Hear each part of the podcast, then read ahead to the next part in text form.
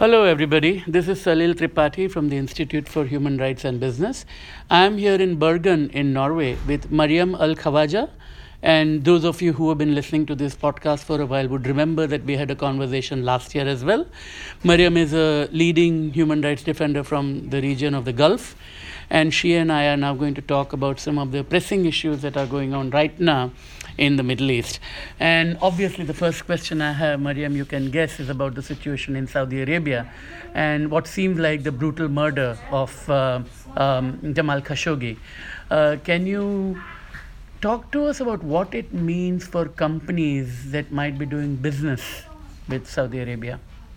Well, I think that you know the Jamal Khashoggi case is going to be a turning point either way because mm-hmm. on one hand, if the reaction that we're seeing now continues the way that it has been for this past period. And there is an actual international independent investigation into what happened to Jamal Khashoggi. And then actual accountability, which will be, you know, one of the first times that's happened for Saudi Arabia where they're actually held accountable for their crimes. Um, I think that's going to be a turning point because it's going to send a very strong message, not only to Saudi Arabia, but to others as well. I think that so far the Gulf countries believe, and I think rightfully so, that they enjoy international immunity or impunity. They have committed so many crimes, whether it's you know Saudi Arabia's war crimes in Yemen or sending their military into Bahrain to help crush a peaceful uprising, or whether it's the uh, imprisonment of all of the human rights defenders inside Saudi Arabia, including the women human rights defenders who dedicated their lives fighting for the end of the guardianship system and the right to drive. I mean, um, that's the irony, isn't it? That you uh, announce with a lot of fanfare the fact that women can drive, but keep in jail the women who fought for that right. Exactly, which is why there's been a campaign for car companies um, who are now benefiting from the right to women to drive in Saudi Arabia because they have a huge business booming um, after that. Uh, to speak up about the case of the woman who, ha- who are now in prison and have been since most of them since May without charges. Mm-hmm. And so I think that for Jamal Khashoggi's case, if there's going to be accountability, that's going to be one of the first times we've ever seen that happen in Saudi Arabia.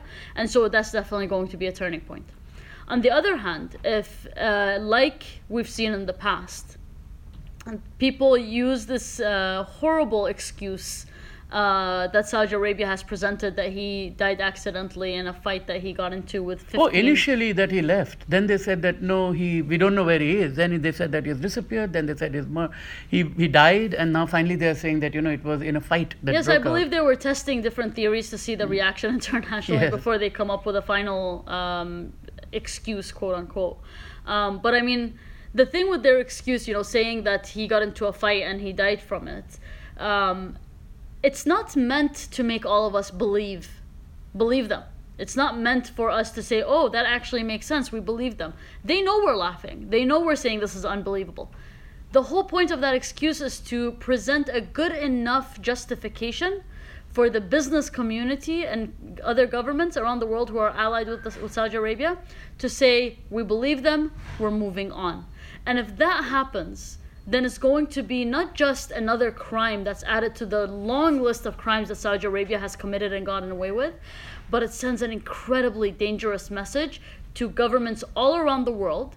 And I'm not saying it hasn't happened before that governments have targeted people abroad and killed them, but governments who would not have dared do it in the past might start thinking about doing it. And I think that's where the problem is. Now, we've seen people get kidnapped by Saudi Arabia before. There were many cases of women who tried to escape abusive families and the abusive. Or the Lebanese system, prime minister too. Or the Lebanese prime minister as well, where women were arrested, kidnapped, and then forcefully returned to Saudi Arabia and uh, different countries. Like the prime minister of Lebanon, he was in Saudi Arabia.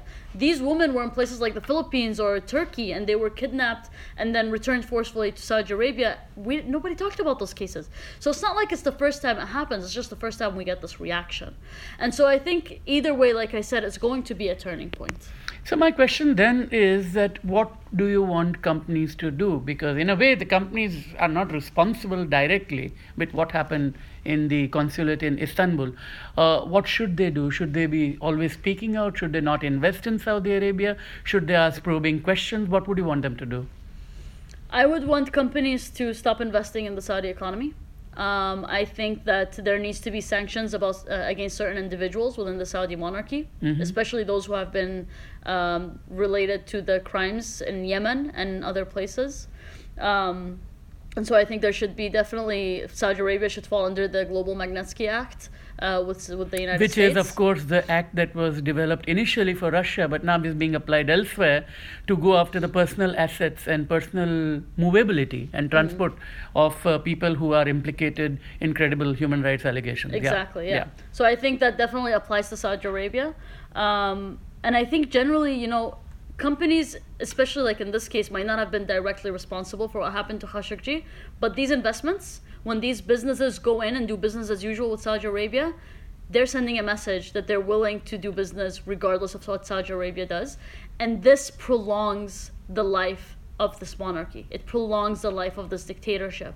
And as long as businesses are willing to turn a blind eye and a deaf ear to all of the violations, because I think that re- the reaction we're seeing now on the Khashoggi case is the reaction we should have seen when the women human rights defenders were arrested, is the reaction we should have seen when Raif Badawi was flogged, is the reaction we should have seen with Saudi Arabia killing Ashraf civilians Fayyad being in Yemen, arrested, yeah. with Ashraf Fayyad, with them sending their military into Bahrain. I think we should have seen that reaction in all of those cases. And maybe, maybe if we had seen that reaction in 2011 on Bahrain or on Yemen or on the cases of the prisoners of conscience and human rights defenders in Saudi Arabia, maybe Jamal Khashoggi would not have had to lose his life.